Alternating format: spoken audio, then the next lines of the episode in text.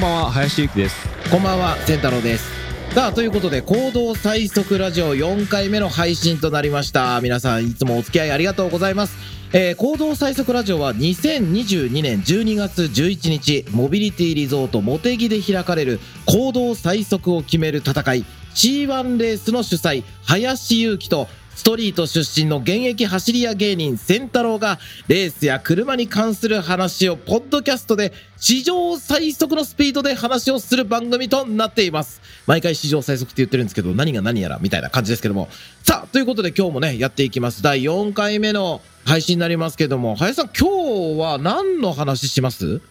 やっぱりレースにとって一番重要な安全についてあ一回あは、ちょっと抑えておきたいかなと思いますしょっぱなから真面目な感じになりましたね。はい真面目で安すよ全についてね。はいはいはいはい。あちょっとこれまで先人たちがいろいろ危ないことがあっての安全規そ定れにはなります本当のにでそうですね。はい。まあ我々の経験も含めてはちょっいと。皆さんにお伝えできればなとそうですね。思ってます、はい。まあ私なんかで言いますと、はいまあフォーミュラで走ってまして、うんストレートエンドなんかで言うと、まあ大体200キロオーバーとかで走ってるわけですけど、まあその中で、ちょっと雨上がりだったりすると、はい。まあ右と左のタイヤのグリップがちょっと違ったりもええええええ。しまして、まあはいそれで足を取られてこうスピン。はいはい。でまあちょっとそうなった時って、いわゆるスローモーションみたいになりまなすりけますど、ね。はい。祈りの時間です よね。渡り方柔らかくあれみたいな。ああ、そうですだからね。結局はもはうい祈るしかなくて、はいであとはその車の装備だとかがどれだけ自分を守ってくれるか、身につけてるものはどれだけ守ってくれるかなんで、うんまあそのシチュエーションになって初めてあこういうものつけてよかったなとああ。いうふうになると思うんですけどなんで一番最初の走り始めは、まあ、皆さんその実感はなされないとは思うんですけれども、まあそういう皆さんがこう祈り続けてきたこう歴史うん。の中で培われてきたこれだったらまあ最悪でもまあ死にはしませんとまうあん怪我もまあ本当に軽度で済みうますんっていうようなところが積み上げられてるんでそのあたりをちょっとお伝えできればなとあー思ってはいますはい確かに。はい仙太郎さんなんかで言うとどんなこれまではまあ僕もあの、前の回でお話ししたように、35台乗ったうちの多分30台ぐらいの車を全損してるっていう、はいまあ記録の持ち主なので、はいまあ基本的に運転下手なんです よね。なので、あの、下手なんですけど、僕踏みっぷりだけはマジでいいんですよ。あで、僕あの、アンダーステアめちゃくちゃ出すので、はいまあアンダーの結果曲がりきれなくて追突とか、あはいクラッシュっていうのはよくやっちゃうんですうけど、んやっぱり安全装備があったから助かったってのは割とあって、はいまあ、例えばその僕あの1万円で買った GTR の話をはい過去の配信でしてると思うんですけど、はいまあ、それが横転した時になんと着地は運転席側の A ピラーから地面に着地したんですよおおで僕その時ヘルメットをちょっとしょぼかったんですよねーはいだけど怪我大したことなかったんですよおおー肘を切ったんですはいなんか横にこう車が立ってる状態の時にはい窓から肘だけ出ちゃって、はいまあ、それであれだったんですけどなぜそこで済んだのかっていうとはいロールバーでしたやっぱりそれはあしかもあの競技用の FIA 公認のロールケージが溶接でちゃんとつけられてたんですよ。あはいだったので、車体はぐちゃぐちゃになったんですけど、まあ、ロールバーで自分の体は守られて、はいまあ、結果的には本当に肘を切るだけで済んだっていうのうでん奇跡が起きたんですけど、でも、あの、安全装備の重要性は、この走り屋走り屋って言ってますけど、僕すごく大事だと思っていて、絶対推奨しないですけど、仮にストリート走るような人ですら、はい僕はロールバーとか4点ベルトとかバケットシートつけてほしいなって思うぐらい推奨してます。そうですね、まあ、ちょっとロールバーに関しては、あの、どちらかというとその安全だけじゃなくて、もちろん合成も上がりますんで、そうですね車体の合成とかね、走行性能にプラスに働くことも多いと思うので、はい大事なんですけど、いや、僕は、あの、とあるレースでずっと、まあ、実況をやっていて、ではいそのレースは草レースなんですけど、はい、まあ、レギュレーションの中で上のクラスになるともうスリックタイヤ、はい、そういったものとかを履いてるんですね。で、そうすると、まあ、やっぱりチューニングカーでスリックタイヤってなると、まあ、例えば筑波サーキットだったらもう57秒とか、はい。そのぐらいでもうレースラップでそのタイムで走ってるんですよ。うんただやっぱりですね、その速度の車両が、はい、ましてやそのツーリングカーをベースにした車両がその速度で走って何かあった時って、ものすごいクラッシュになるんですよね。あそうですね。よくあの、つくばの最終コーナーで転がってますよね。はい。あの、最終とかだと本当にあの、立ち上がりで、はい。外側の壁に当たって、はい。その車が、今度はメインストレートのメインポストまで弾き返ってくるぐらい。ああ、そうですだね。から、クラッシュパッドで衝撃が吸収しきれてないから跳ね返っちゃってるっていうぐらい。はい。はい。で、結構なクラッシュを僕は見てきてるんですよ。自分がコントロールタワーから。で、近年、怪我が増えてきました。ああ。なぜならば、タイムが上がってきて、はい。車両の速度が上がって、はい。やっぱりどうしてもその中でどうしても怪我してしまう人っていうのが出てきたなっていうのはあって、はただ、やっぱりハンスしてる人だったりとか、はロールケージをしっかり組んでいる人とか、はいシートもちゃんとシートに合わせて、いいシートを使って合わせて、そこにベルトをしっかりつけているっていう人は、怪我はするけど、怪我の度合いが低いです。はい。ただ、じゃあ、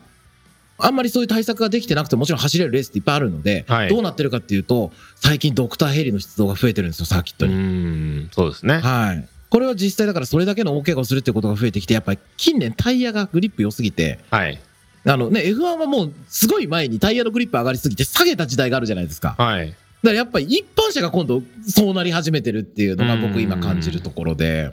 だからやっぱりその林さんが持ってるその安全装備へのこだわりとかっていうのはすごい大事なのかなと思って、そうですね。はい。だから今回その C1 レースでも、まあ安全に関してのレギュレーションっていうのはいろいろ決めてると思うんですけど、はい。まあせっかく今回ちょっとこういうお話なので、まあその中身についても、まあお話できればなと思っております。今回のはちょっと皆さんも真面目な回なんで、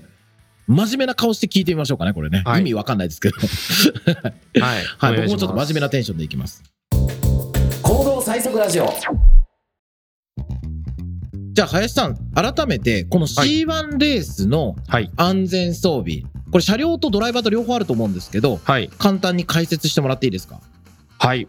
えっ、と、まあ、そもそもあの JAF 公式戦になりますので、はい JAF の規定にあるレベル以上の安全性を持つということで設置してます。で、まずは、あの、車はロールケージ、はい。先ほどもありましたけど、はい。そちらを設置をする必要があるのと、はあいと、あの、安全ベルト。はい。まあ、いわゆる4点式とか5点式とか、はいああいうシートベルトですね。はい。はいで、ちょっとそちらは、えっ、と、6点式あというもの6点式。はい。で、これは、あの、4点式っていうのが、肩と腰のところにはい。止める部分が4点と合計ってことですけど、股のところに2は点追加はいっ。ていうことで6点になります。で、はいこれの良さとしては、はい。よく4点だと、まあ、滑り込みというか、あ、下に下ね。にずれてしまって、ははい。い、要は人間がハンドルの下の方に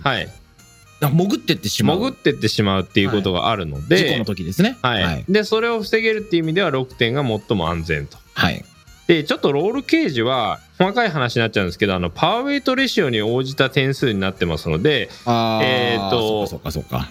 簡単に言いますと、速いマシンほどロールバーの本数を増やしてくださいっそうか。はい。ていうものです。はい。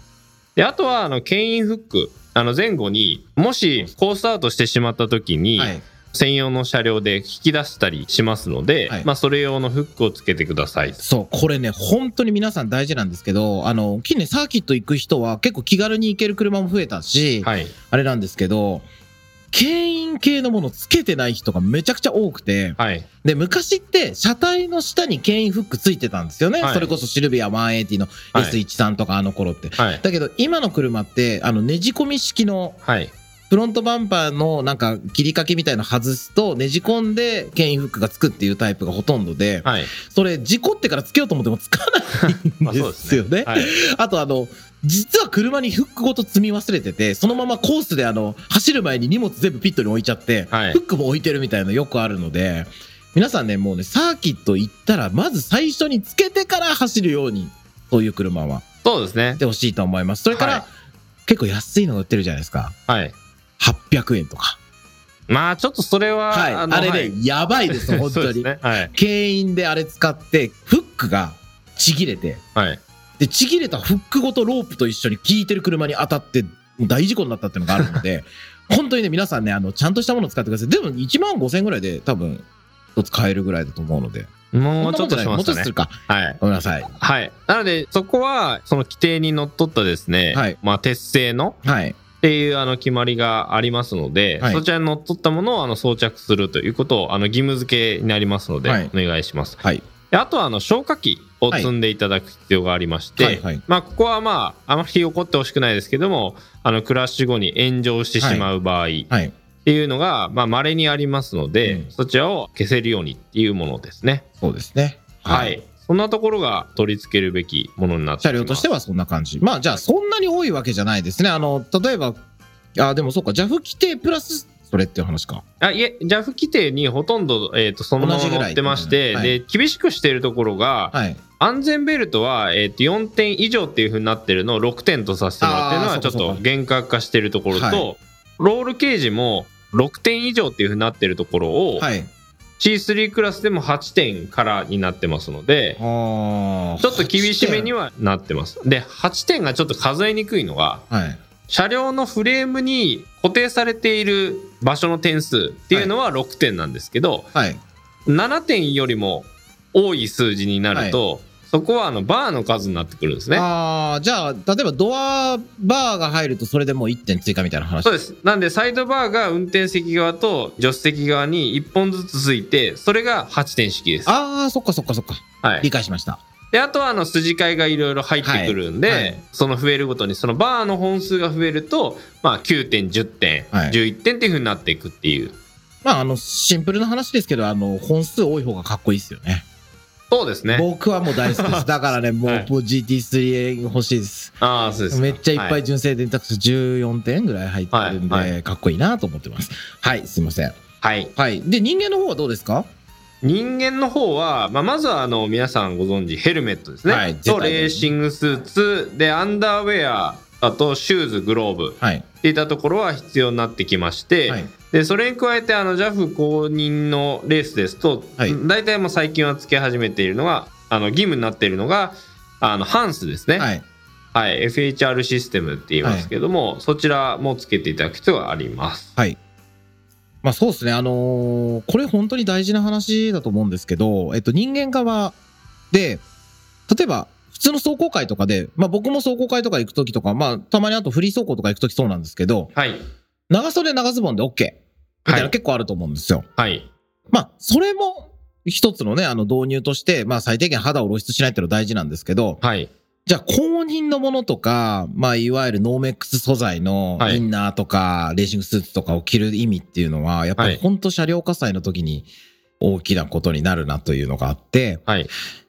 確かあれですよね。ノーメックスとか FIA 規格のものって90秒だけ車両火災でも耐えられるんでしたよね、確か。はいそのぐらいですかね。そうですよね。で、えっと、世界中のサーキットが一応、もし車両火災が発生した場合、90秒以内にオフィシャルが駆けつけるっていうルールではい運用されてるので、初期消火で、まあ、やけどは絶対すごいことになるんでしょうけど、ちょっとでも生存確率を上げるっていうためにその90秒があるっていう。そうですね。まあ、大きく言うと、火災になった時の話と、はいまあ、そもそもの衝撃を和らげるってはいいう2つあるんですけど、まあ、まず衝撃側で言うと、まあ、ヘルメットはい。とかは、まあ、衝撃を、頭を守るという意味ですね。で、ハンスがあると、まず、ムチ打ちを防げるっていうことですね。そうですねあの、シートベルトに固定されて、首がこう、前に行かないようにするっていう、止めるものなので。はい。なので、そのあたりが衝撃系のもので、はい。であとは全部耐火素材になってくるのでで,、よくあのアンダーウェアってなんで必要なのっていううん言われる方多いんですけど、そこはあのレーシングスーツだけ着ている時に火災に遭うと大体あの皮膚とレーシングスーツがくっついちゃうんですそうね。ですよね。はい。でそうするとそれを剥がそうとした時に皮皮膚膚がごと。はいうんっていう風になってしまうのでそこにアンダーウェアが1枚あると、うんそういうことは起こらない。なので、ちょっと最新のお話ちょっと聞いたのは、グローブのところはアンダーウェア今つけてないじゃないですか。ええええええ。なので、グローブのところが、その手だけ、はいそういうふうにあの皮膚がやられちゃうっていうのが、はいその F1 の事例ですけど、ええええええ最近あったので、そのグローブの規定についても今後強化しようかっていうことが、ちょっと議論されてるとは聞きました。ああ、ジャブの方からも。 FA はいとうこと。ですね。はい。まあでも本当にその、車両火災って普通の車だったら一生に一回ないと思うんですけど、はい。レーシングカーだと全然、ね、人生で見かけることは多いだろうし、自分がその当事者になることあると思うので、はい。で、悲惨じゃないですか。はい。車両火災巻き込まれちゃった人って。はい。レーシングドライバーでもそれで選手生命絶たれた人とかたくさんいると思うし、生き残っても辛いみたいな感じで骨折とはわけが違うので、はい。まあ、やっぱりそこだけは、ちゃんとした装備を皆さん、あの、別に普通の走行会とか、フリー走行、スポーツ走行、さっきのライセンス走行でも、まあ、そういったものはなるべくつけていくのがいいなと僕も思ってます。はい。はい。ということで、今日もまただいぶお時間が来てしまったので、はいえーこの辺りでと思ってるんですけど、今日はちょっとですね、しっとり真面目な空気でお話しさせていただきました。はい。あの、我々も真面目な話ができるんだっていうところを今回で皆さん知ってもらいたかったんです。はい。できますよ。もう次回からね、またね、あの、ざっくばらんに行こうと思ってますので、はい。はい、ぜひとも皆さん、これからも購読の方、よろしくお願いいたします。はい。お願いします。それでは、あの、今回もお聞きいただきましてありがとうございました。ありがとうございました。お相手は林ゆきと、千太郎でした。ありがとうございました。どうも行動最速ラジオを最後までお聞きいただきありがとうございました。行動最速を決める自動車レース C12022 モテギ12月11日栃木県のモビリティリゾートモテギで開催されます。10分の1サイズのラジコンカーとドローンのレースも同日開催予定です。現在、出場チームやドライバー、スポンサーを募集しております。詳しくは C1 レースで検索してください。また番組ではカーレースに関わる質問を募集しております。エピソード概要欄にある C1 オフィシャルツイッターからお気軽にご連絡ください。ご質問をお待ちしております。行動最速ラジオ、次回もお楽しみに。